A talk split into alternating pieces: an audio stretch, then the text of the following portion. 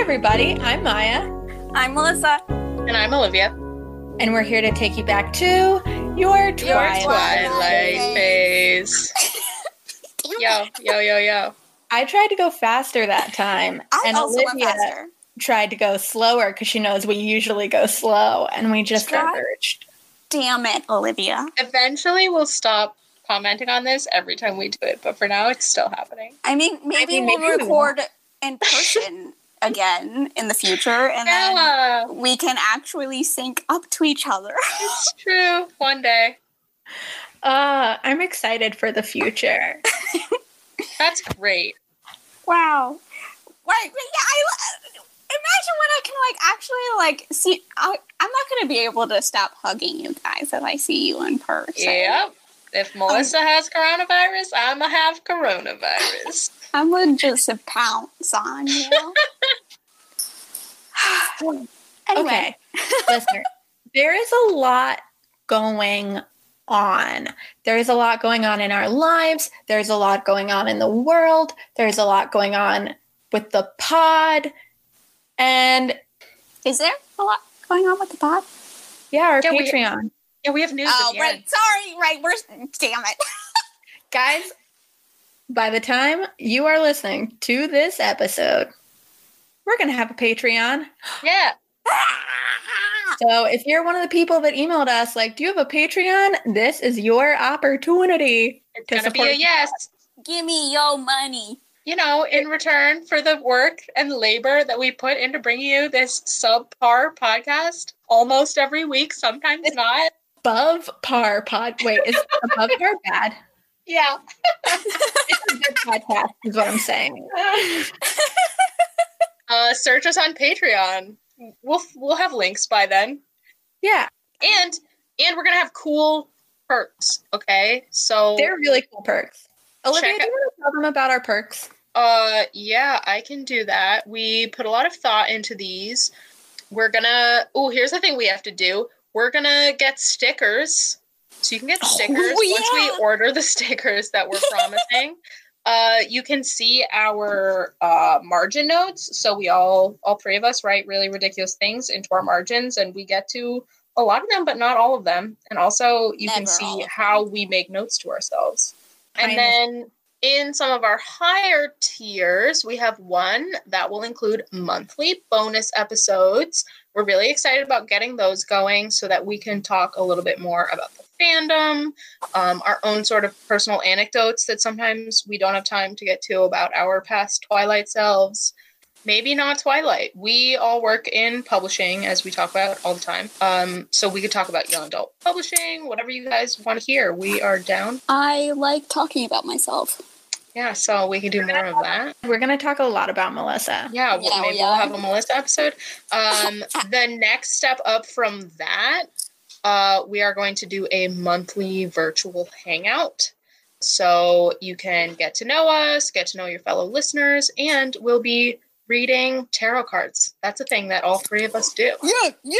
Uh, so I we'll pick can't- somebody each month.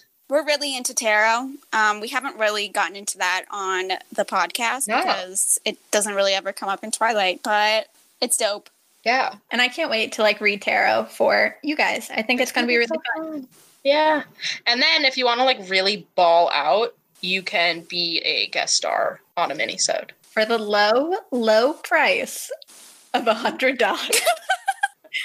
we laugh because it's so funny to us that somebody would choose to do that. But like, who knows? We'll see what happens. But if you do choose to do that, that's awesome. And we We're- love you. We're ready. So yeah, I will love anyone who gets me a hundred dollars. Yeah, apparently Melissa's love can be bought. So A hundred that's an option. Oh, mine totally can. My love absolutely can be bought.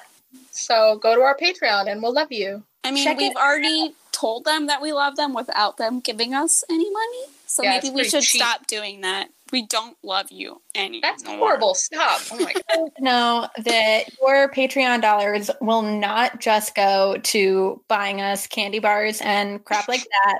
We can reinvest some of that money in better equipment so that we Sure. can improve the quality of the podcast It's and give you guys a better product. And it will also, you know, free up a little bit of our time if the Patreon, you know, becomes robust enough so that we can focus more on the podcast. So that we can quit our jobs. That is Yeah, the, the goal that we're gonna set.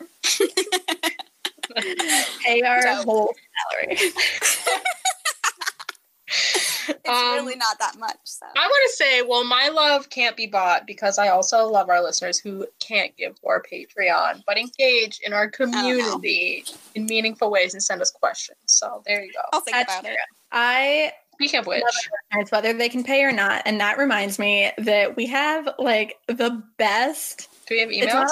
letter. Be well, it's not an email. It was that Tumblr post that someone sent you about.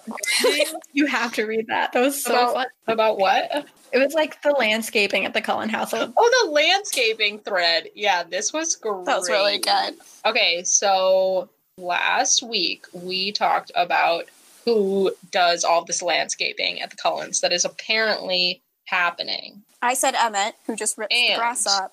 Okay. Uh, Butterfly for Life went through and yeah, also one of our winners from our giveaway, which is over. Sorry, uh, Sorry. you lost unless you already heard the one. Sucks to suck. Okay, this is like the. I mean, she did all of them.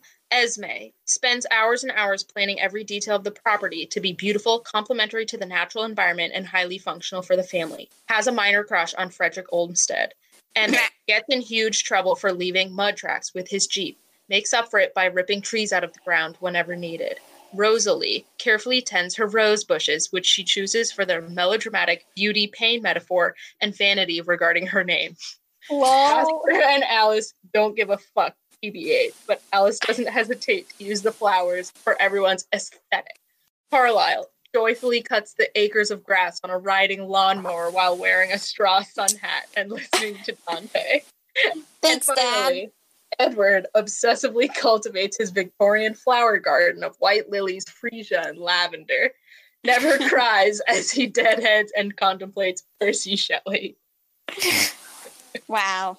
I mean, it's Just very Uh, accurate. Follow our Tumblr for quality content like that. Thank you so much, Butterfly for Life, for writing that out. Um, Be great. it brought me joy Yeah, great. in great. a relatively joyless time. Yes. So, it's true. Accurate. Which gets us around to the thing that is like way more important than everything else, which is like what's happening with the world.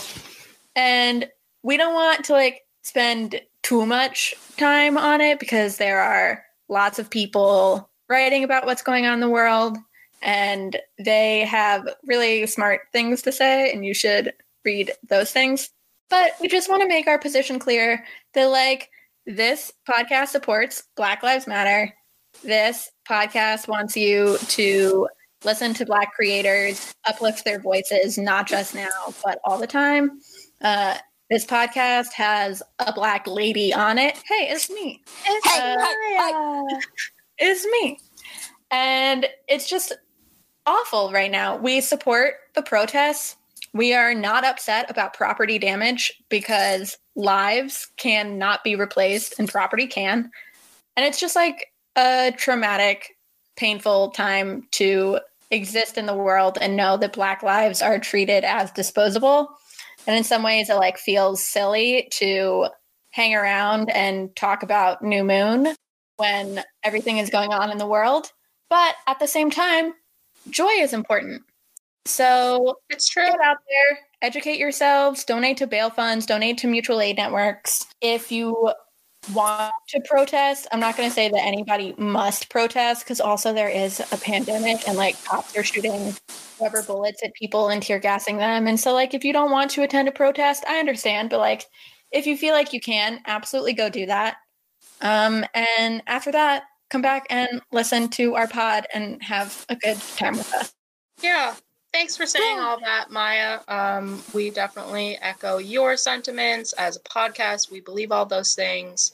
You know, I'm white and I've been trying really hard to take this time to quietly learn, quietly reflect, and to become more action oriented in anti racism. You know, it's something that I've thought about, but I want to do better in being more active. And so, to all of our Black listeners, we see you. We appreciate you. We're so glad you're here. We hope that we can bring you some joy. To our non Black listeners, we hope that you can also, like Maya said, start to give your time and money um, to important causes. And if you have any questions, you can reach out. I will speak for Melissa and saying you can reach out to Melissa. Um, and we'll try to help, you know, figure out where you fit in as we're trying to do for ourselves. So Fuck the police. Fuck the police. I had like a really terrible exchange with a dear friend who has become a cop and has really Uh. drank the cop Kool Aid. Uh, a terrible time. I'm really hyped that Melissa has a lot to say about these chapters because my mind has been so all over the place over the last week that I don't remember a single thing I read and did not have time to go over my notes like I normally do. So wow, really, you prep. You're such a good podcaster, Maya. I just Yeah, don't wow. want to forget any jokes that I wanted to make. Oh, so good. I love it. That's why you're here. so what's our recap? I mean, once again, not a whole lot actually happens. Um, Last we week, read- I'm gonna I'm gonna pull this out. Last week we said Melissa was gonna do this, so Melissa has to do it. You gave Wait, Maya a five out of ten stars, so go right ahead, Melissa. okay. Yeah, Well, good I was, luck. I was just doing it anyway because I'm good at this, but whatever. Um, so anyway, we read chapters eight and nine. Um, once again, not really a whole lot happens, but we really stick with Bella as she learns to become, you know, a functioning person in society again, and also continues her friendship with Jacob.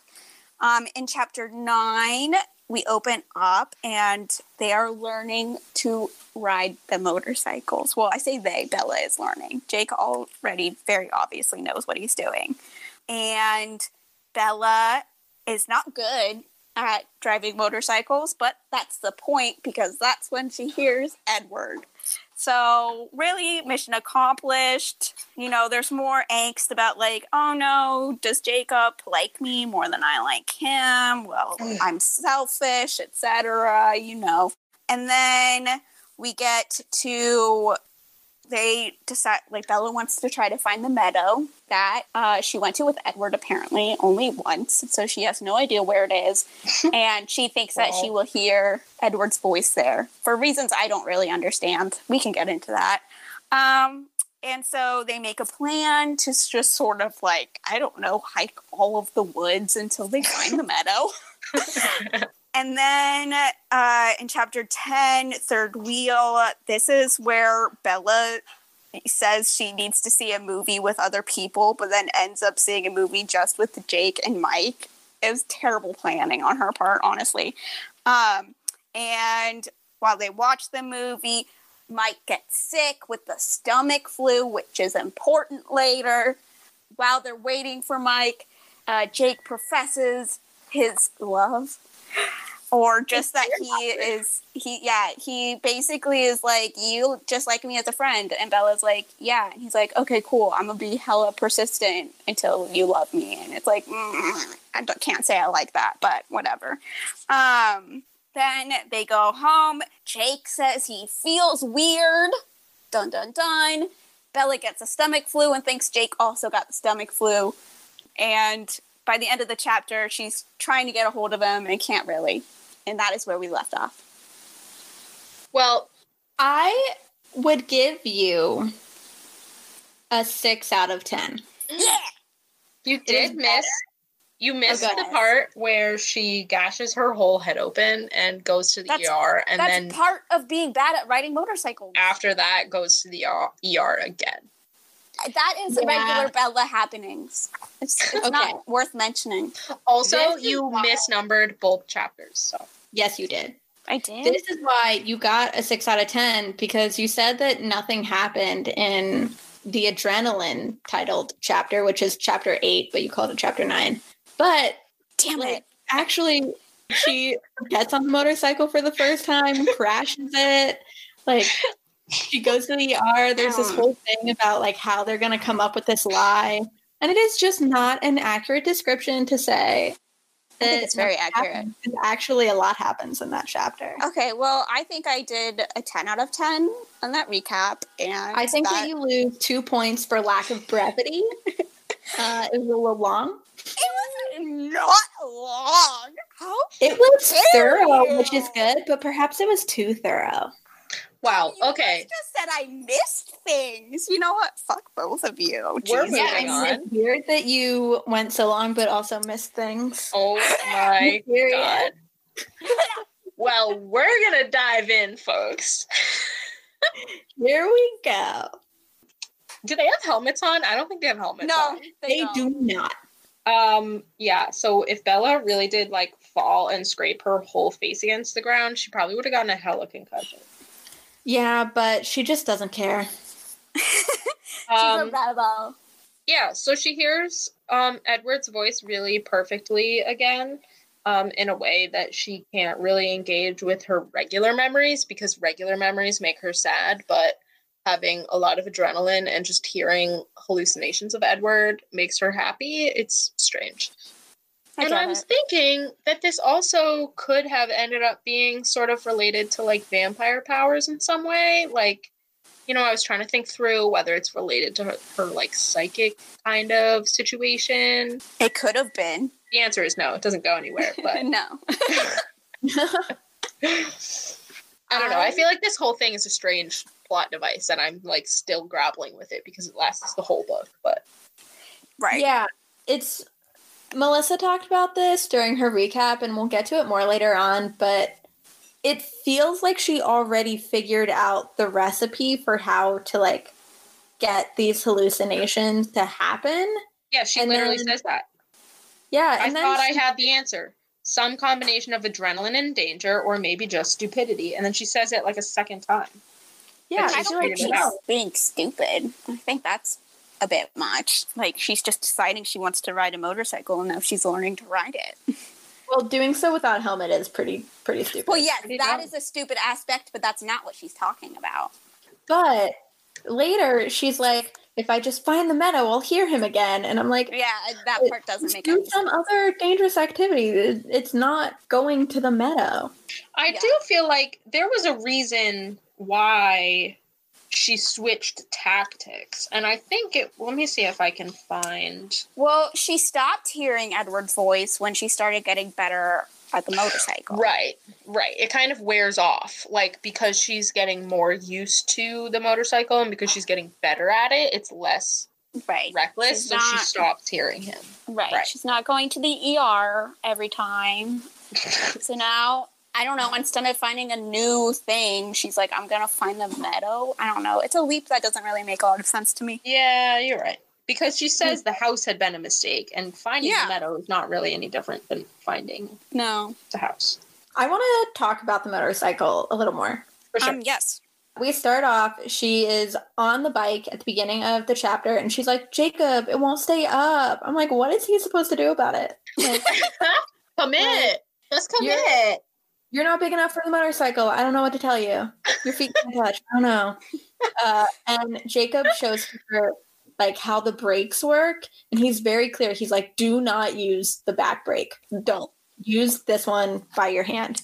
And she's like, "Yeah, totally. Like, why would I ever make that mistake?" Uh, he has Jake kickstart the bike for her. It sounds like an angry animal. It's like a pretty cool description. And then she's flying and needs to break and immediately uses the back brake that she was It like, makes going that sense. mistake. No, And it it makes doesn't. sense. Yes, it does. I thought it was really relatable. I was like, I too would panic and do the thing you're not supposed to do. Well, I suppose Yeah. that's true. But on my the last bike that I was on, you always use the handbrakes. Like you graduate from foot brakes to hand brakes on Well, a bike. yeah, but she drives a car. She doesn't ride a bike. Yeah, that's mm. true, but you're like sitting such a different way. It's like totally different from being in a But car. like she drives constantly. When was the last time she rode a bike? fair. I was also confused by also on a normal bike, the handbrake is the wrong first answer because you just flip over the handlebars. So like why on a motorcycle is it safer to use the foot brake? I don't hmm, know why I'm Couldn't- asking you guys. You couldn't don't know. tell you that. I also wondered about that though because I was like, hmm, That doesn't track with my experience. I didn't think Google it. Nope, No. didn't do it either. I have ridden on a motorcycle. I come from a motorcycle pro family. Yes, my stepdad. By and my- yourself? no, I have not driven a motorcycle by myself. I've ridden on the back of a motorcycle. Gotcha. Um, my stepdad and my brother both have motorcycles and use them as transportation. But I don't know anything about the mechanics of how to drive a motorcycle. And us right now and ask. Guys, it's because we don't have Y chromosomes. That's why. yeah, exactly. Um, yeah. My favorite part of this section is when like Jake is like treat the what is it, the gear shift or something? Like a grenade. Don't let go of it. And then he's like, my Let favorite part. go. too. and she's like, You want me to let go of the grenade? I LOL'd out loud. I laughed out loud, out loud. It really is just like delightful writing. like disbelief comes through, like the shock of it. Like, um, excuse me, but I was told this is a grenade. Exactly. And it really discredits the whole never use your foot brake thing because clearly there are instances where you let go of grenades. and it works immediately. Um, she can hear Edward's voice be like, "You big dumb dumb dummy." Um, how beautiful he sounds. She doesn't care what he says. Oh, not at all. Um, and then she just like falls over. Yeah. And listeners, here is why it is important to wear a helmet. Did you know that if you are standing upward on a bike, like not even any forward motion, just like solitary standing upward, and you fall to the side, your head hits the ground at over 60 miles an hour? What the fuck? Is that true in all instances? If I faint, I mean, I think if you faint, it's kind of more of like a crumpling, whereas the idea of like falling off of a bike, you can't really go oh, down like over to the side. Your head has more time to accelerate. whoa. I'm not necessarily convinced by the science, but I believe you. You don't have to So be convinced by science. That's just a fact that Maya just told you was true. That's not believing Yeah, that's- science. That's, that's why believing whether Maya believe it. knows the thing or not. I said that's why I believe it. Well, thank you. I'll take that. Please wear your helmets. Just wear a helmet. There is a section later that I literally wrote down. Like, remember to ask Maya about the science of this. I really want to know why. space. Oh, I was gonna say why is Maya the science one out of the three of us, but for space, it's it is For Maya. space, it's Maya. Yeah, That's true. I don't Listeners- remember what we were talking about, but I have a minor in astronomy. Amazing. That's why that's relevant. Yeah, Maya's an Um, astronomer. I am an astronomy. That means I'm a mathematician, so we're doing great here. Oh my god. I think you're like a math genius. I'm Oh, really not. Like nine minus What did you three. minor in? I minored in communications. You're a communicator. If I that's the only basis on which I'm a mathematician is because I got a minor in it. okay, but you're a communicator too. I want to be a mathematician. So I'm as learn much of a mathematician as I am a communicator. So I want to be included in the smart things. But Well, it's too late Melissa, for you. Presenting the STEM subjects as the smart subjects over the humanities is not right. I agree, but that's what I've been taught. I know we Well, internalize stuff. We can messed up. transcend our childhood learning, guys. That's the whole point of this podcast. and it's Actually, definitely it the whole is. point of like The whole point. anti-racism. Yeah, definitely that. Okay, Wow, we have so, So- many levels. Wow. maybe we are smart. No, we were always smart. Maybe this podcast is good. This is a good podcast. Oh god, I'm so tired. My brain is so fried. So she's So- on the bike again, and this time she actually goes, and it's awesome. It's so fun. There's a part where she says Jacob hadn't told me how to turn. And Right. I Relatable. How else would you turn? LOL'd out You loud. just fucking turn. right, you just turn. You just turn. you turn. No, there's more to it because there's like leaning. This You have to reminds use me, it. Pretty intuitive. right. This reminds me of Schitt's Creek, um, the episode where Moira's like, "Fold the cheese, David." no, it's the other way around. David's like, just fold in the cheese. Just fold in the cheese. Mom, fold it in. She's like, I don't know what don't it know means. I don't know how to to fold do." cheese. Fold the cheese. Just fold the cheese in. I Anyway, want to yeah. defend Bella here. and the reason why is because I have been on a motorcycle one whole time and I was told beforehand, like, okay, when we turn, you need to like turn, like bend to Lean like into it. lean. So into it. Yeah, if I had to be told, why shouldn't Bella have to be told? We have I any listeners who have been on a motorcycle, please tell us how hard it is to turn. And if I was on a motorcycle and the only thing that I'd ever been on was a bicycle and a car, would I die if I just naturally tried to turn? I feel like I wouldn't die. Like No, it might not go well, alright. but I don't think I would like die. Yeah, you're really smart. I think the impulse would be to like move like the handles the direction you want to go and not necessarily tilt your body. That's Just where Lean. the problem with them. It's a hundred percent leaning. I don't think it's a hundred percent. I don't think it's a hundred percent, but leaning's part of it. Yeah, that sounds Okay. natural. So the bike like lands on top of her, and she's so happy. She's like, "Wow, like that worked so well. My hallucination was wonderful." Yeah. Uh, she like feels her arms and legs and is like, "All right, um, everything's here. Let's go again." Let's go. And Jacob's like, "You are covered in blood." yeah, she gets a gash on her forehead and is like gushing blood. And she hates blood, but she's very calm about this whole thing. Yeah, I completely forgot about her weird thing with blood and like being able to smell it and whatever. Yeah. Um, But she also- it. Like, the smell of moss was so strong. yeah, like what? Maybe Excuse she's me? just so used to getting injured that she like seems to be very confident that her head is just like bleeding a lot, but like that's just what heads do and she's fine. Yeah, Jacob like runs over to his car so he can like drive and pick her up. And she's like, his urgency wasn't necessary. Think about what a freaking jerk he would look like if he casually If he walked. over to the car. I have starred multiple times this sentence where she says, "Trust me, I'm an easy bleeder." And I was like, "Excuse me, what does that That's a weird thing to say. I was Thin like, skin. like, your skin is either open or not. Like Because here's the thing, like an easy bruising is a real thing. that's I a don't real think thing. easy bleeding is a real thing. Easy bleeding's not like your your skin is literally either open broken or, or it's or not. it's not. Like you're not I think it's an only easy bleeder. I think you're only an easy bleeder in the sense of like what's that condition where you can't like clot? I know exactly what you mean. Oh um, yeah, yeah, yeah. Hema, House. hema Hematosis. something.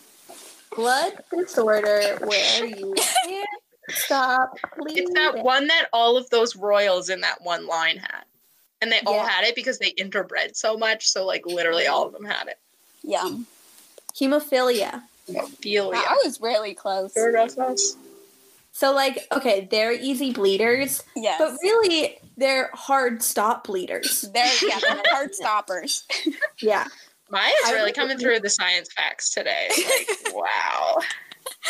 I would like to briefly tell the story of the time that Scott went for a run and he came home and rang the doorbell. And I was like, that's weird. He lives here. And went and answered the door and he was covered in blood. And like on his run, he had tripped and like fallen onto gravel and it had cut him up so bad. Like, ah! his hands, his arms, like all down his legs. He was covered in blood. He like couldn't even like hold anything because his Oh hands were so messed up and I like got him into the shower and was like, like he was like rinsing all the grit out, Oh and we like god. didn't have enough band aids, so I like put my shoes on and I ran to CVS. I got like gauze pads and Neosporin and all this stuff, and then I was passing the toilet paper and I was like, I might as well get some toilet paper. I'm right here, and then I grabbed that, and then I was like running back, holding this like massive thing of toilet paper. I was focusing so hard on going fast that I overshot my apartment by like two blocks. Then I had to like like the turn.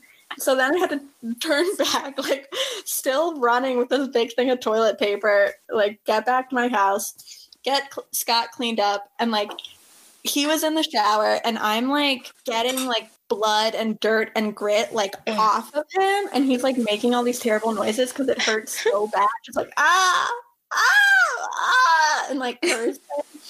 And then, unbeknownst to me, our roommate Andrew and his then girlfriend come home. And they're like listening outside the bathroom door. What is going on in there? Scott is screaming, and I'm like, You're okay. You're be okay. This will be fine. Don't worry. And ah. I really thought that detour into the toilet paper was going to result in you also slipping on the gravel and Yeah. also getting deeply injured. Yeah, me too. that would have been really funny. Um, but that's not what happened. It was Wow. just, I was so focused that I forgot to turn onto my street. That was a great anecdote, Maya. Think about how stupid I looked running with that toilet paper in front of and me. then turning around. Oh, Um, So they don't want to go straight to the ER because Bella's clothes are all bloody. and Jacob stuff. does. wait, Yeah, Jacob wants. it. What? I saw something else I want to talk about. Okay. Um, Oh mostly God. in that this is a moment where I realized upon rereading that Jacob cannot be Endgame um, because because he's shirtless for like three pages and she doesn't even realize until the third page. I realized the moment he takes his shirt off and it is not worth mentioning apparently, and that is how I know Jacob isn't Endgame. Because can you imagine if Edward took off his shirt? yeah, Oh, she can becomes you- like insensible. a whole chapter about like the planes of his Marble chest. chest. Exactly. While here, it's it's not even worth seeing. Like she She doesn't does? even see it. She thinks about how cool he looks on his motorcycle, though. Oh, she does. Yeah, I did. For like see a that. Second, like, hey. even though she's bleeding. Maybe part of that is more envy. I think it True. is envy. True, true, true. Um, but still, and that is how. That's how. That's how you know. From this moment on, we should all know Jacob doesn't stand a chance. But you know, if if you like go back to the experience of living through the Twilight books coming out, like people, if you said to them like, "But she didn't even notice when he took his shirt off," they'd be like, "So." She's yeah. still in anguish. Some um, no, She's so I can- focused on how riding the motorcycle was so similar to riding on Edward's back that she's distracted. Yeah, but if we're talking about an author trying to set up some endgame shit, you would talk about the second interest having his shirt off so much sooner than that. It's true. And when she first sees Edward, she talks about how like beautiful he is and how Exactly. We get a single strip of Edward's skin one time, and it's an entire paragraph. It's true. Great point, Melissa. So So then later she talks about how he looks older than 16 and like Yeah, well, that's uh, I like more setting up the like where aging. You're right. Um, she does Um, say that he's sort of beautiful, which is another Yes. really Right. point in my favor. Yeah, sort of that's- beautiful. Like patronizing. Yeah. Weird thing to say out loud. You are. Uh, you're you're so pretty. I don't know, but you're you're gorgeous. right. Um, they go to Bella's house before the hospital so that she can clean up and like not have it look as bad. And so Makes no sense. unnecessary.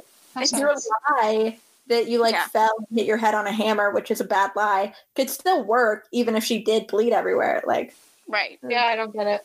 It's completely Yeah. unnecessary. yeah. So then she does tell him, you know, you're sort of beautiful. And then she's like, I worried you might take my impulsive observation the wrong way. Yeah, no shit, Bella. No. Yeah, what did you mean by that? That's not like a thing that you just tell your cool friend, Right. your buddy pal. Yeah. What other way can he think- interpret it if not like, oh, she's into my sort of beautifulness? Like obviously she could give him a compliment, but that's not like the way that you would This is Give this him isn't the one of those compliments. It's really not. It was super weird. And then she's like, mm, so inconvenient that he keeps acting like he likes me. Well, Yeah, what do you want? Um not that it's her fault. I don't want to imply anything. Right. Um, right. And she her gets seven stitches on her forehead. that's going to leave a scar. That's like pretty intense. Yeah. She Did you guys ever fix it? genuinely, definitely needed to go to the ER, and she was so blasé about it. She's just an easy pleader. then Charlie finds out, even though she didn't want him to. And they just like, I don't know, talk. She's like, Yeah, I tripped over a rock while we were hiking. And Charlie's Wait. like, don't hike. That's the Uh, second time. The first Yeah. time she says, like you already mentioned, the, the first lie is the hammer in the garage lie. Then, very passively, she's like, Yeah, so the next time that I got out of the ER, they told my dad. So then Charlie knew about the second one right away. But like she says, like Charlie's eyes narrowed suspiciously at my weak explanation Yeah, about like, of course tripping. he doesn't Like, believe what? you. But like, it's not like he's gonna like be like, oh my god, she has a secret motorcycle. like, okay, he's suspicious. Like what? Like that you, I don't know, tripped over the driveway instead. I don't know. Like, Okay, but she launched herself into a tree. So tripping is a bad lie. but what is Charlie gonna believe is happening otherwise? Right. I don't know. Just that she's lying. yeah, you can tell sometimes that someone is lying, but like you don't necessarily know what the real thing is. Right. Yeah. But you're right. He wouldn't like guess motorcycle in a million years, No, which is never. why it's such a betrayal. yeah. So then she's like, um, yeah, like I hike now. And he's like, okay, well, be Okay. careful because, you know, there's that. There's the a bear. bear. The bear. The Sasquatch. And Bella's like, do you really think there's some kind of like giant mutated grizzly? And then I wrote, Twilight, go sci fi. Why didn't anyone assume that this was a Yeti?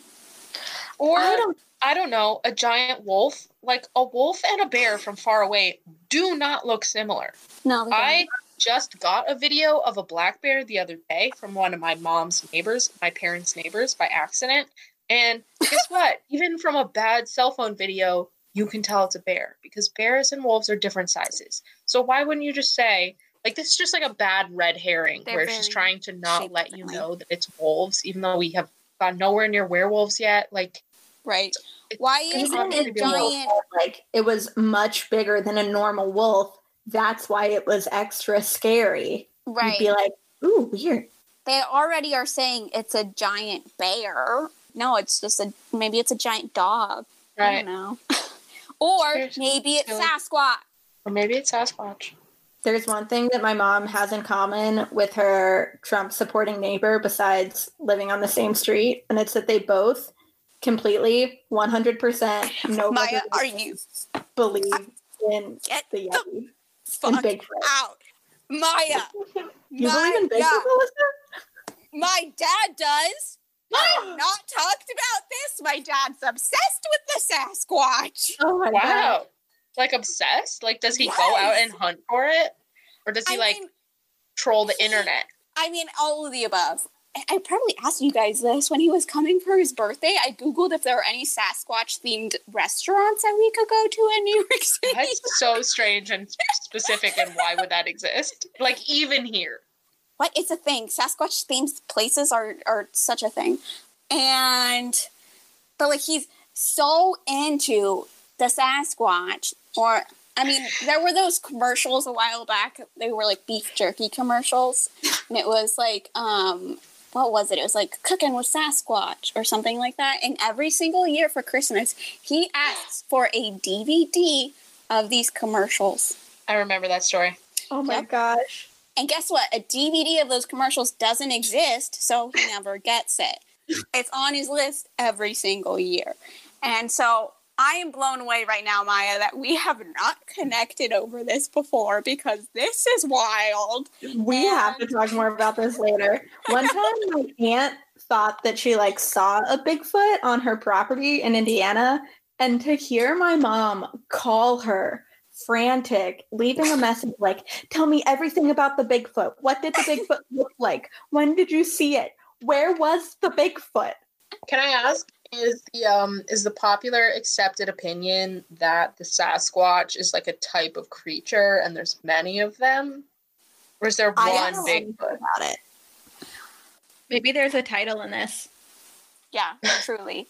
Messing with Sasquatch. Sasquatch goes Twilight. I don't know. Out. We'll workshop it.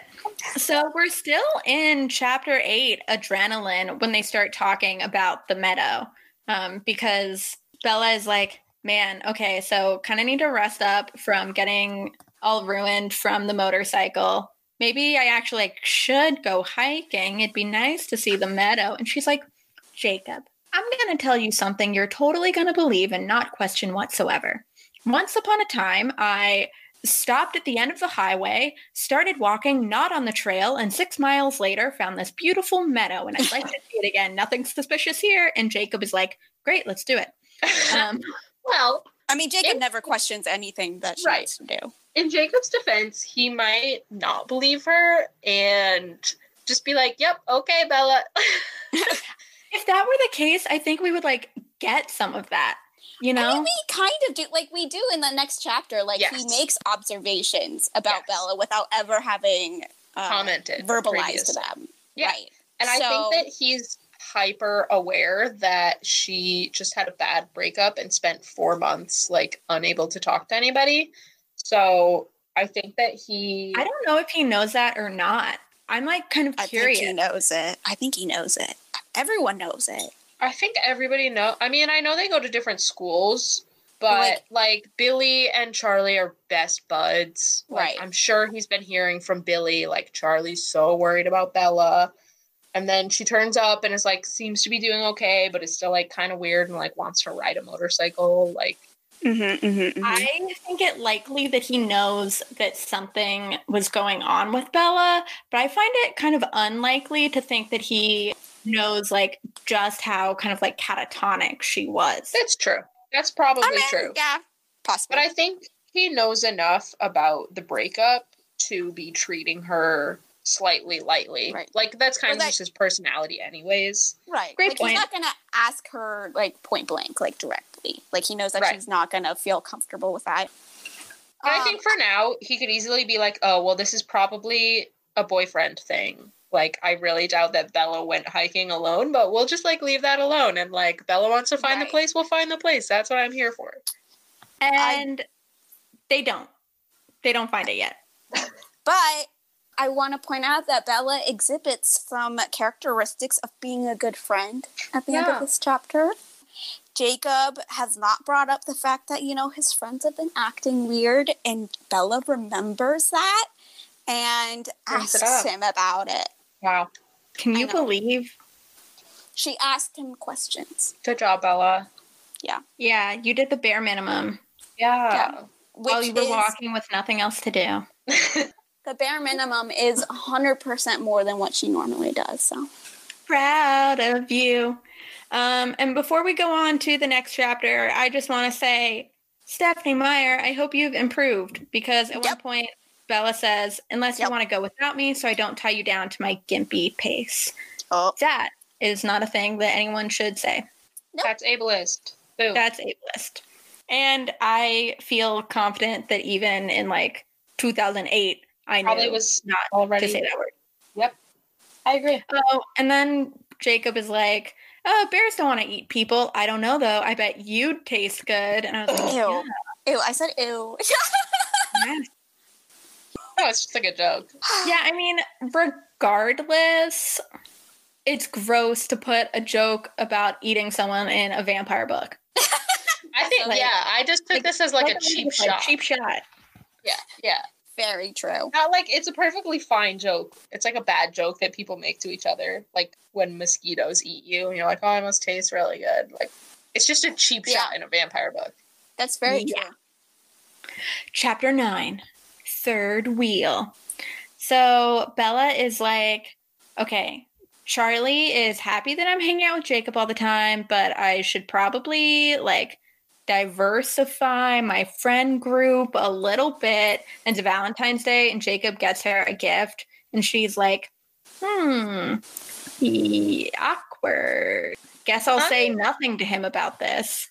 I mean, once again, communication would really help her out, but I mean, it's not really her MO. No. Um, Maya, this is the section where I wrote Ask Maya to speak to the science of this. Um, really?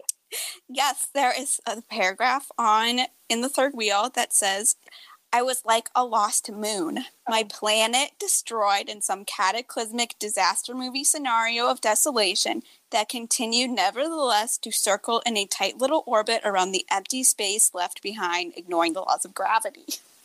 Oh, no, that's not a real thing. That's But what I thought. Okay, holler. the answer to that is kind of in the in the quote because it Right. says ignoring the laws of gravity. Right. So out in the universe, everything is subject to the laws of gravity, and therefore that would not happen. Also, what I was primarily wondering is if you could blow up a planet and it wouldn't affect the moon of the planet. yeah, like let's say like let's take like explosives out of it, but let's say that there is like some kind of collision event, like a massive comet strikes a, a small planet or something. The planet could be destroyed without destroying Hmm. its moons, but the Hmm. moons would then not continue to orbit. Yeah, they would Like like there's nothing go out orbit. into space. Wow. Thanks, Maya. Thanks for coming through. Thank you for giving me the opportunity to talk about the cosmos. I love space. Um. Anyway, so, I felt like in this chapter, like obviously we have gotten hints of Bella being like, "Ooh, Jacob seems like he has a crush on me, and I'm not about it," but she kind of seems it suddenly very, very concerned about it to me. I mean, this is also where she fully realizes how much she cares about Jake, and so, lol. Guess what? She has started to feel empathy about. Oh my god, that's what I wrote. okay, I'm gonna read the quote. Okay, yeah. Uh, she says, I couldn't stand hurting Jacob. We seemed to be connected in an odd way, and his pain set off little stabs of my own. And I just wrote empathy. That's called empathy. I was like, it's called empathy, Bella. Like, Friendship. I- Get that she's trying to make it seem like more intense, but it doesn't work because Bella never feels regular level empathy for anybody else. Oh, so when she expresses it for the first time, it just sounds like normal. OMG, what about okay, theory. What if Bella's a low key sociopath? because she can't feel empathy for other people. Yeah. Here's the thing. I think that she can because she does hear for Jake and she just like doesn't care about her friends at Forks. Um, also, she can't be a sociopath because she's not enough of a narcissist. Like I actually wrote next to this whole moon metaphor that we just went through. Mm-hmm. Uh, she doesn't center herself. Like even in her most traumatic event, she is the That's moon true. and the planet is gone. And if That's she was a very true. sociopath, she would be the planet. Mm, that's very accurate. wow, you I guys think- are so smart. You're so smart. Here's my But to Olivia's point, guess. to Olivia's point, I feel like the reason that like suddenly it's a thing is because we kind of hit a turning point with Jacob and Valentine's Day. Yeah. Like before it was all like little things she could brush off, but he like brings her a Valentine's Day gift. Right. And it's just right. conversation hearts, but like there's It's like a a, thing for Valentine's yeah, Day. feels different. I think it might also be because her internal dialogue doesn't really address it. Like she just kind of feels uncomfortable after he brings a Valentine's Day gift. And then it's just like I saw a chance and I took it without thinking it through. And then she like invites him to a movie, but as a group, and remembers that she told Mike she would go to a movie sometime, and then like concocts this very bad group Yeah, I just want to date thing. point out that this entire situation was created by her, and Yeah, it could have been screwed avoided. herself. she played herself. She really Well, did. Um, then there's another uh, Stephenie Meyer moment where Bella is like, "Oh, Jacob is like, okay, well, since you didn't get me a Valentine's gift, like you at least got to be my Valentine." Mm. Um, and Bella's like, "What does that entail?" And he says, "The usual slave for life, that kind of thing." Mhm. Um, just like a white person to just really have fun with the word slave and bandy it about. I'm referring in this case, No, of course, right. to Meyer, not Jacob. You're right. I thought that was kind of funny, but you're right that it's very cavalier. I wrote "oof" in all capital letters. Oh, woof.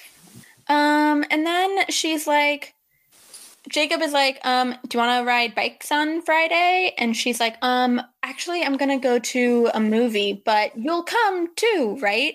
So she's really like cementing them as a unit, even though like she's Right. very clear that she doesn't want to date him. She's like, Right. you are the person that I want to do everything with, even hang out with like my friends that you met one time and like you didn't even really talk to them. You just ran into each other at the beach. And then she like flatters him and is like, oh, unless like it'd be too much of a drag to hang out with a bunch of boring seniors. I was like, Bella, stop. We all know how. And she's like, yeah, and like bring Quill, bring. Oh, she doesn't say anything about Embry. Um, and he's like, Quill's gonna freak senior girls.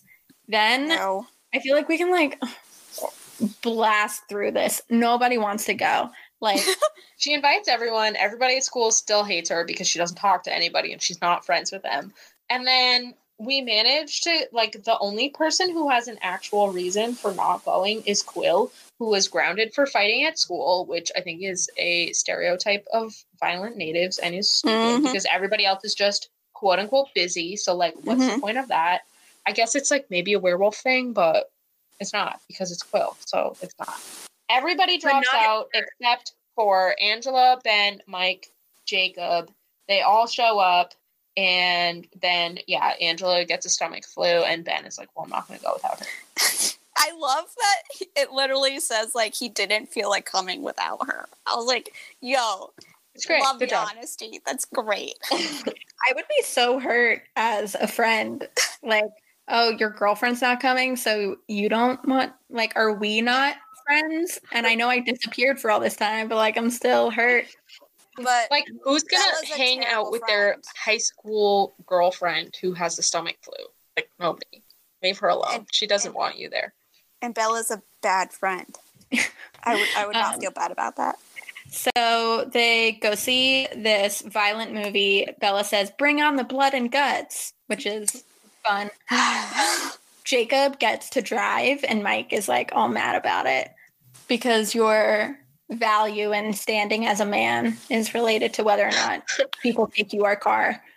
And then this is to me where the decline of Jacob Black really starts Mhm. because Jacob is like, "Oh, is that the guy that like thought you were his girlfriend? Is he still confused?" And Bella says, "Some people are hard to discourage." Then again, Jacob said thoughtfully, "Sometimes persistence pays off. No. Most of the time, it's just annoying, though."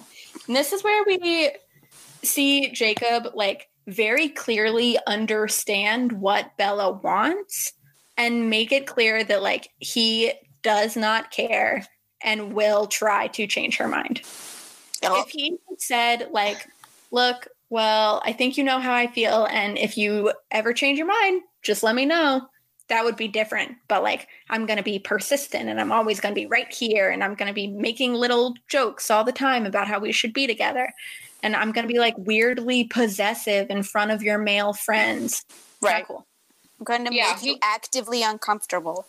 he gets a lot more explicit about it later and i think it's interesting that in this first mention bella expresses that it's annoying like uh Yes. she expresses disagreement like actually it doesn't always pay off sometimes most of the time it's honestly just annoying and so it's kind of interesting to me that stephenie put those words in bella's life and then kind of uh i don't know she like rewards persistence in men later in this series. So like why did she write both of those things? Um, because she's problematic. Yeah, you're right. I Um, want to one of the parts while they're in the car that teenage me was super into um and now adult me who has experience dealing with scumbags wants to talk about is there is the part where we realize that Jacob makes observations about Bella without having verbalized them and one of them being you know like yeah but Bella doesn't like music. One don't speak for Bella. Let Bella speak for herself please. Two that's right this was a moment that I found very swoon worthy as a teenager. Like, oh my God, he noticed this thing about me and he knows this and we never even talked about it.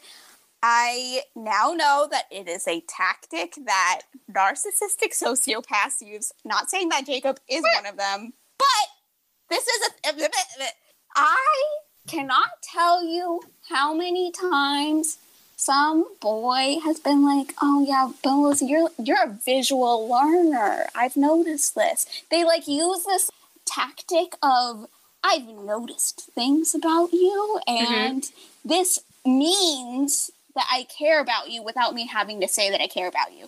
So mm. it's different for Jake in that he does actively say, like, I like you and I want you.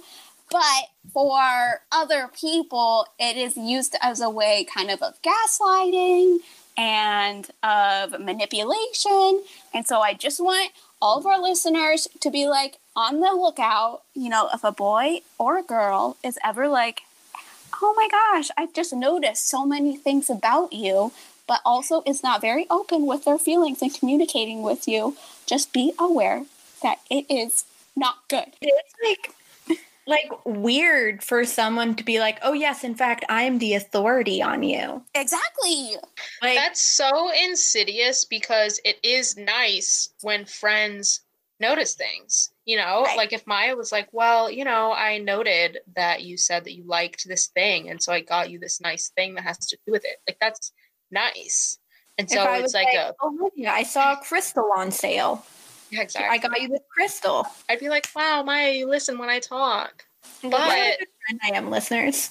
but on the other hand, like you, like you were saying, Maya, if you, if they're claiming to like know you better than you know yourself, mm-hmm. and taking evidence and drawing a conclusion when you don't really have enough evidence to draw that conclusion. Uh-huh. Like, okay, Jacob has noticed that Bella doesn't listen to a lot of music. That doesn't mean that Bella doesn't like music. Mm-hmm. Like, she right. actually does like music. We know this. She likes right. Linkin Park. Fact. She loves Linkin Park.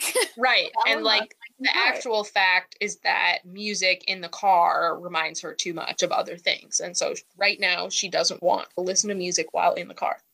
But that doesn't mean Bella doesn't like music. That's true. And I was frustrated in this moment that Bella backed Jacob up instead of pushing back. Bella says, He's right, I mumbled, still looking at Jacob's serene profile. How can you not like music? Mike demanded. I shrugged. I don't know. It just irritates me. Well, that's not true. Jacob isn't right. You yeah. know that Jacob isn't right. You know that right now music is hard for you, but like you're a person who likes music and sure. being like it just irritates me as if Mike never would have like had the chance to like talk with you about music at the lunch table or like I'm sure Mike knows that that's just not true. Right. But instead Jake is like, "Oh, she doesn't like music. You don't need to talk to her about it anymore. The mm-hmm. subject is not worthy of speaking about, you know, because sure. I I I know all these things about her already." it's a really uncomfortable car ride for Mike. He is like it in really is. just trying to like have fun and this guy's being weirdly possessive over Bella, and then Mike starts trying to be weirdly possessive too. And they get into the theater, and Bella sits in the middle, and they both like have their arms out, palm up, just in case she wants to like hold their hand and it's so awkward. So dumb. And like you can just like imagine all the blood like leaving their hands in that She does describe them as steel bear traps, open and ready, which I loved. And then says that she hopes that both their hands fall asleep. So there's yeah. that. exactly. I Wait, mean, I have another anecdote. yes. Okay, so on an early date with Scott, we went to see I Tonya, which is a movie that I highly Good recommend. Movie. I enjoyed it a lot. Yeah. We saw it at the Angelika, mm-hmm. and I like leaned against the armrest and it broke off. and so I like kind of like jerked downward into him. You know, gravity. Yeah, and like fell into him. And he thought I was like trying to be cute. So then he's right. like pulling me closer and there's like jagged metal like stabbing me and i'm like trying to push away but he doesn't understand what's happening like contorting myself in this weird way. And finally he like looked over Yeah, to like yeah. see why i was moving in this way and like his eyes could not comprehend the fact that the armrest was gone and it was just like metal poking upwards and then like on the ground and he was like how'd you do that? I was like i don't know that's my anecdote Wow. Good You guys, are, you guys are really meant for each other. Too cute. Um, then Mike is like, Ugh, and he like goes to throw up. Um, Bella follows him out, and Jacob goes too. And Bella's like, "No, stay behind." And he's like, "No, this movie sucks." Obviously, Get he your wants eight dollars. Yeah, eight, get your eight dollars Cheap the movie is. Oh my gosh, it costs like twenty two dollars to see a movie here. Don't move here. Yeah, Wow, um, $8. there's already not enough housing. Stay away. That's has already become my bit on this podcast. Don't move to New York. Um, then Jacob like barely checks on Mike. He just kind of goes into the bathroom and is like, "Yep, he's throwing up," and leaves. And Jacob's like, "Oh, like you should hold out for someone with a stronger stomach, someone who laughs at the gore that make weaker men vomit." And it's like, Mm. We get it. You're Rolled my eyes. obvious. But then he does like at least communicate. Like He none of this like being around the bush. Like he's only 16. It's pretty good for a 16 year old. Yes. That he's just like self confident enough to be like, you know, he doesn't like say Okay. it totally outright, but he basically just says like, you know, he feels it out. He communicates after doing problematic things. He like puts his arm around her and she's like, Jake, don't do that. And he like grabs her hand and then like after all of this like tugging and whatever, he's like, You don't like me. Duh. Yeah, I got bad vibes from this. I got This I is true. Ew. I wrote ooh, ew all over this page. I mean, I'm glad that he addresses it instead of not addressing it. But then, as previously hinted at slash discussed, uh, his answer in return is like, okay, well, I'll just wait around, Right. which is Yeah. the bad answer. Before that, all of his actions are wrong, but his words are pretty good. He's like, You like me. You like me more than that guy. You like me more than the other guys, you know. And he's like, Okay, but that's it. Like, actions bad, words good. But then when he's like, Okay, well, here I am, and here's where I'm gonna be, that's where it's like, Jacob.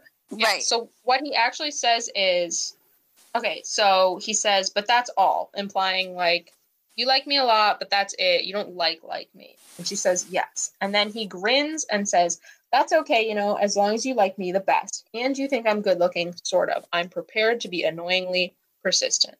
And Gross. she says, very explicitly, for once, Bella says, I'm not going to change. And then his response to that is, it's still the other one, isn't it? Referring to Edward, which The I first time he's brought Edward up and in this situation. continued to, again, this is another part of this that I dislike because it kind of implies that her opinion is like conditional It's not as or yeah, like it's not as valid because like it's hinges not on- about her opinion about him it's just that she's hung up on another guy and right. if that were over it would be totally different instead of acknowledging that bella just like has an opinion and has stated i'm not going to change and then it's like well that doesn't matter yeah, totally hate this section. Yeah, I felt the same way. Just like, oh, well, if only you hadn't gone out with Edward, then of course you would be picking me right now. right It's like, no, actually, no. Right. And he says, don't get mad at me for hanging around because I'm not giving up. And she says, you shouldn't waste it on me. And she says, he's willing to accept me the way I am, damaged goods as is. And I was like, Bella, yeah just really because sad. you are heartbroken doesn't mean that you You're are broken. damaged goods. That's true. And also, in saying this, it implies that her decision that she doesn't want to be with Jacob is somehow related to not deserving Jacob. Like, she also doesn't acknowledge her own choice either. It's like, well, it would be better for you if you didn't like me because I'm damaged goods. When it should be, okay, well, I've made a decision as a whole person that I don't want to date you, so stop. Right. And even as she says, just don't expect more, he Yeah. grabs her hand again and Yeah. won't let go. Yeah, and what? speaks for her. He says, This doesn't really bother you, does it? And she says, No, truthfully, it felt nice. His hand was so much warmer than mine. I always felt too cold these days.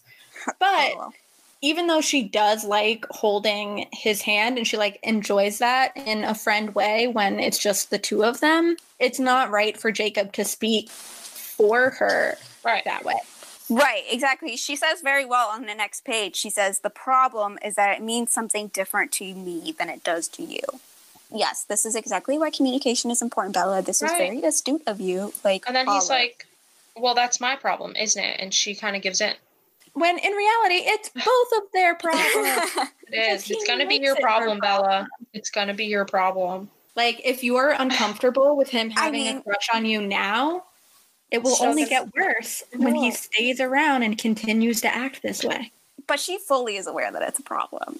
She's just Yeah. like, shit, um, I don't want to lose literally the only friend I have Right. because he is. And so she's just like, damn, like, uh, I guess I'll just, I don't know, let this keep going.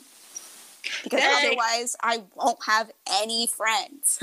I want to be explicit here also and say that rewarding romantic persistence in men leads to stalking and rape and dangerous situations.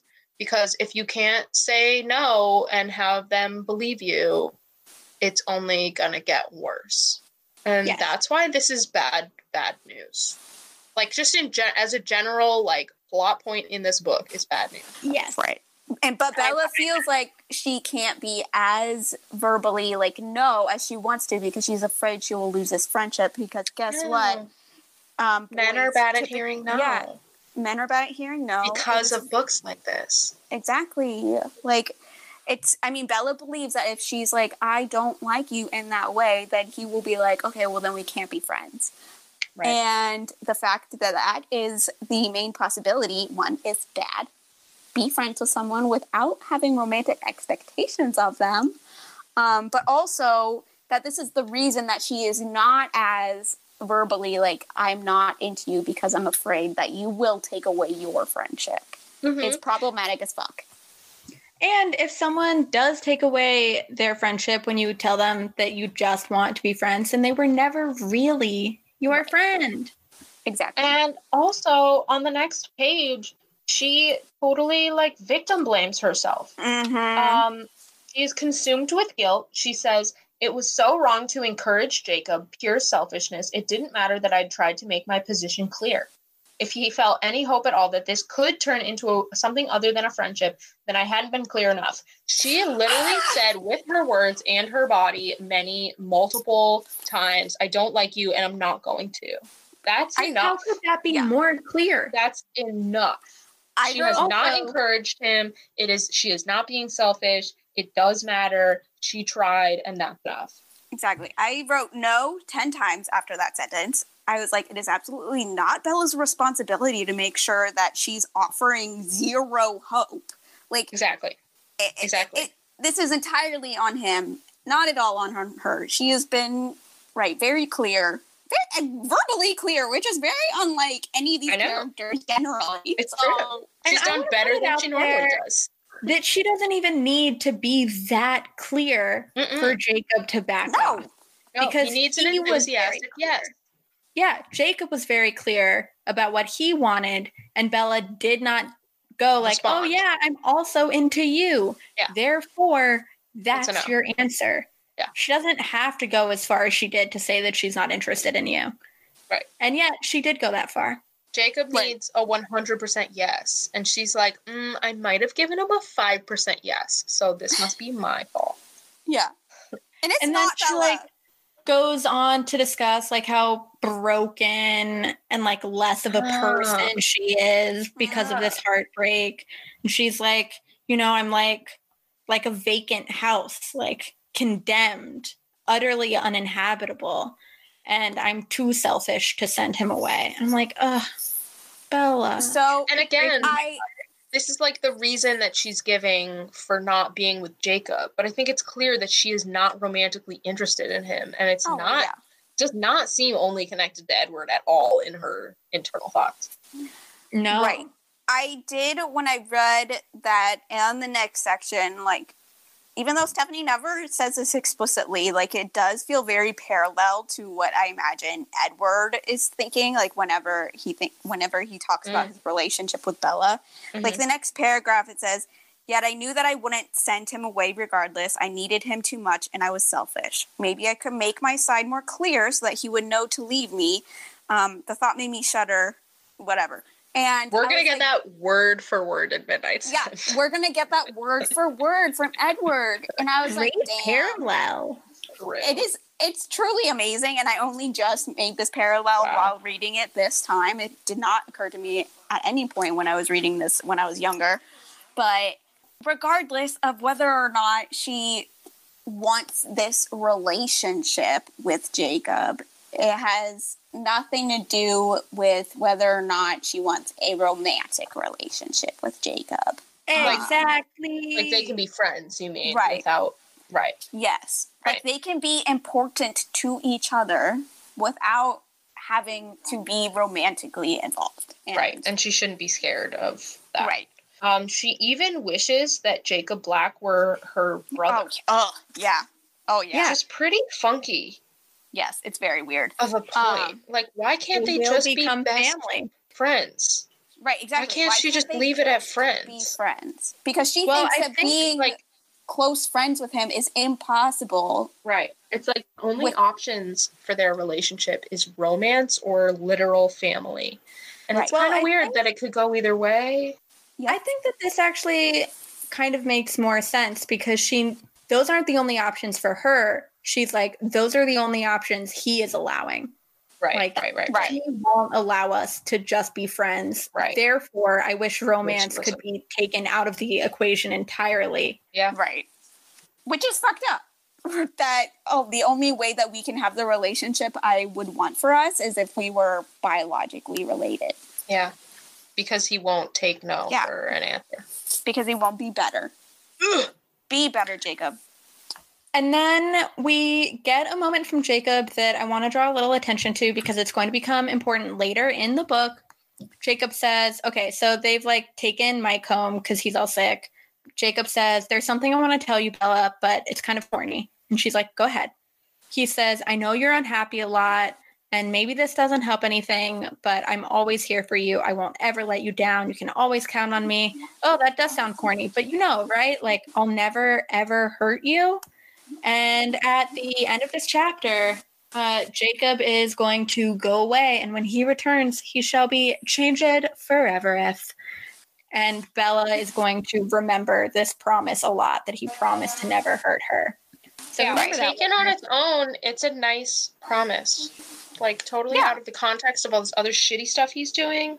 Right. It's just like being nice and giving her a promise. Like I know somebody left you, and like I'm not gonna do Right. It just makes what happens next extra shitty. yeah. So and what that is is that they're back and Forks, and Jacob is like kind of feeling weird, and he's like, "Oh, like maybe, maybe I did pick something up from Mike. Like, I better go home."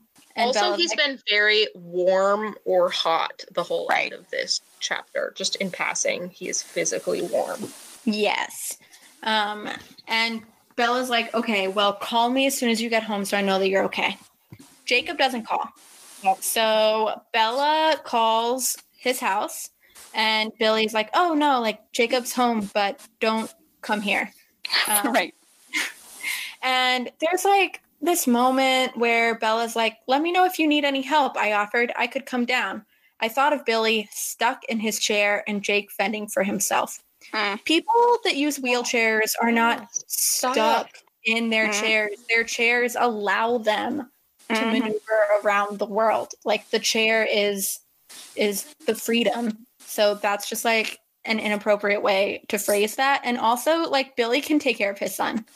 Like Yeah. Yeah. Bella talks about like bringing a cup of Campbell's just because Billy is in a wheelchair doesn't mean that he can't put some Campbell's Make on soup. Right. for Jake. Guess You're what? right. Taking care of someone is more than bringing someone a can of goddamn Campbell's. That too, Right. but he can do Billy both. has got this. Uh, Oh. thank you for saying it. No problem. Um, and then Bella's, this is kind of funny. She says, I realized all such plans were canceled. When I woke up early, my clock said 4.30 and sprinted to the bathroom. like such a funny idea to be like, I'm about to puke my guts out. Plans are canceled. My plans are done. and you So can tell when- she's really sick. Yeah, she's truly sick for like a good 24 hours, like true 24 hour stomach bug that you rarely get in books. And when she floor. recovers, she calls Jacob because she thinks that he also had this stomach bug, but he still sounds really terrible and very sick. Um, so she's trying to tell him that it's gonna get better, but um, he says not to come here in the same way that Billy did. Um, and then there's a very dramatic ending to their phone call in the chapter where she says, Okay, bye, Jacob. And then he just says, Bella. And then hangs up. so dramatic.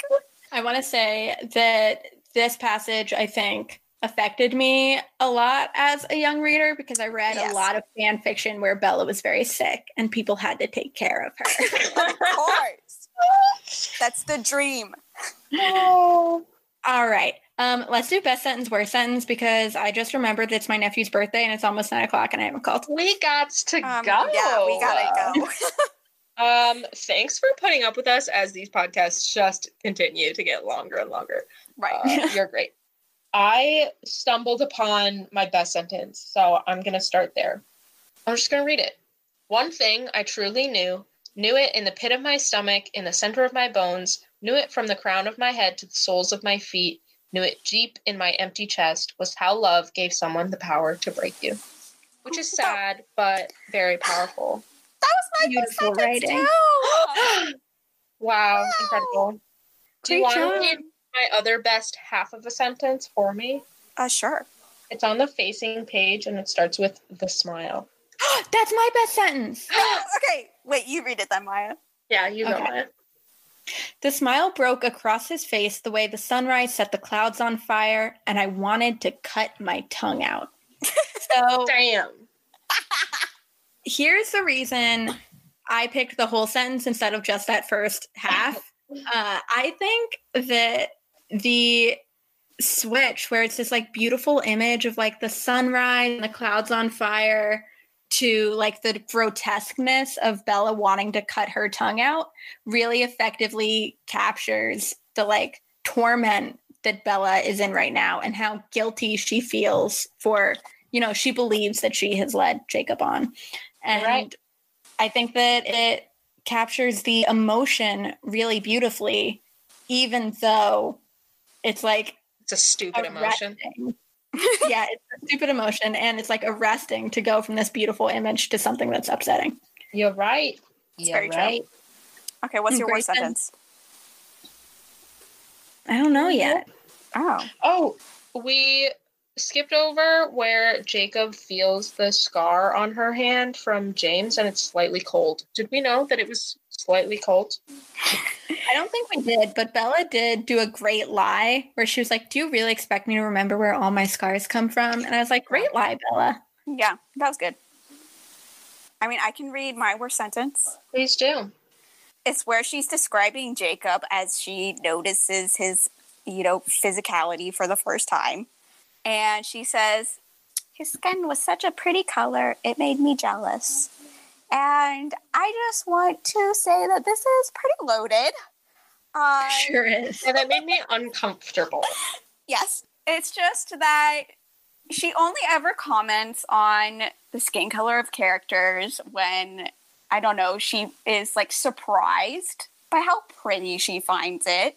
Hmm. Um, like it's such a pretty color. And then it made me jealous and like instantly went to, I don't know, is this Like a- not Like a strong get out vibes. Yeah, like, exactly. have in his very body. strong exactly like this is the basis for like i don't know colonialism Ugh. and appropriation and like that sentence i was just like Oh no. Oh no.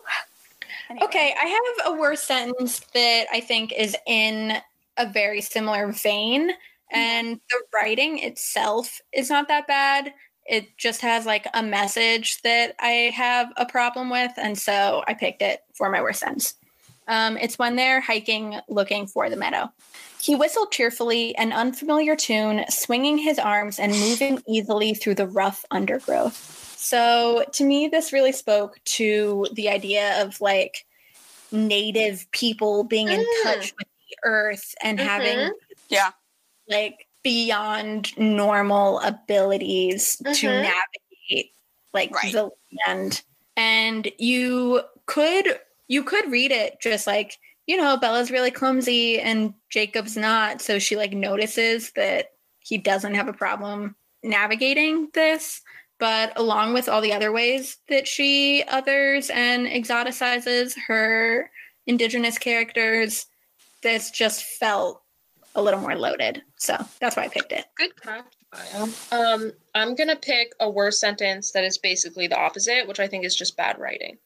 Um, it's important to know that this comes right after a line break, like after a time break.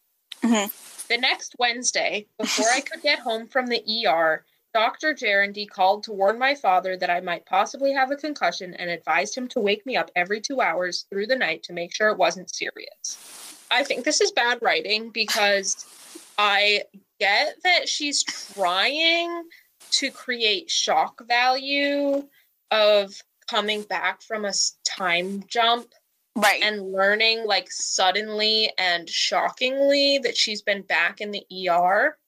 It's just um, confusing.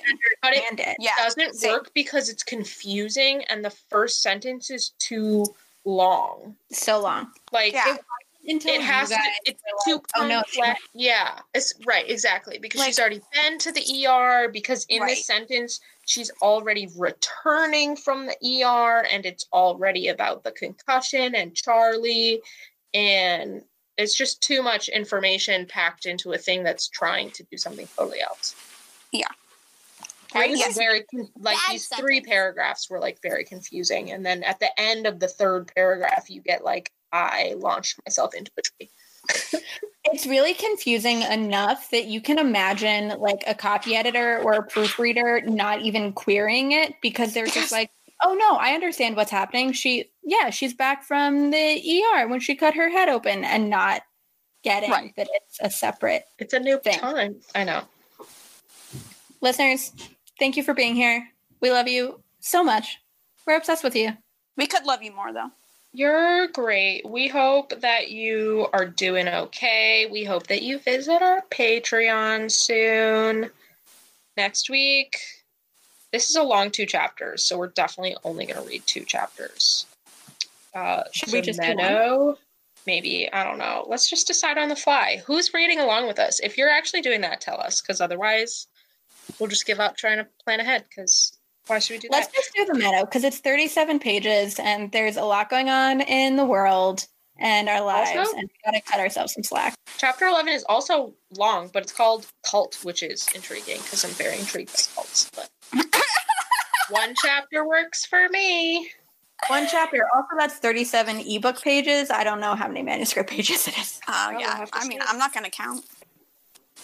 This one was long. Yeah. You can always email us with questions or comments at twilightphasepodcast at gmail.com. You can also follow us at twilight underscore phase on Twitter and Instagram and Twilight Phase Podcast on Tumblr. Please go find us on Patreon. We're also Twilight Phase Podcast there. Woohoo! Disclaimer We own nothing. The Twilight universe and all characters belong only to Stephenie Meyer. Please don't sue us. Audio editing is by Maya Marlette. Cover image is by Laura Shermer. And our theme music is written and performed by Adrian Mooring. We'll be back next week. And if you don't like it, you can bite me. Bye. Bye, man. Bye. Bye.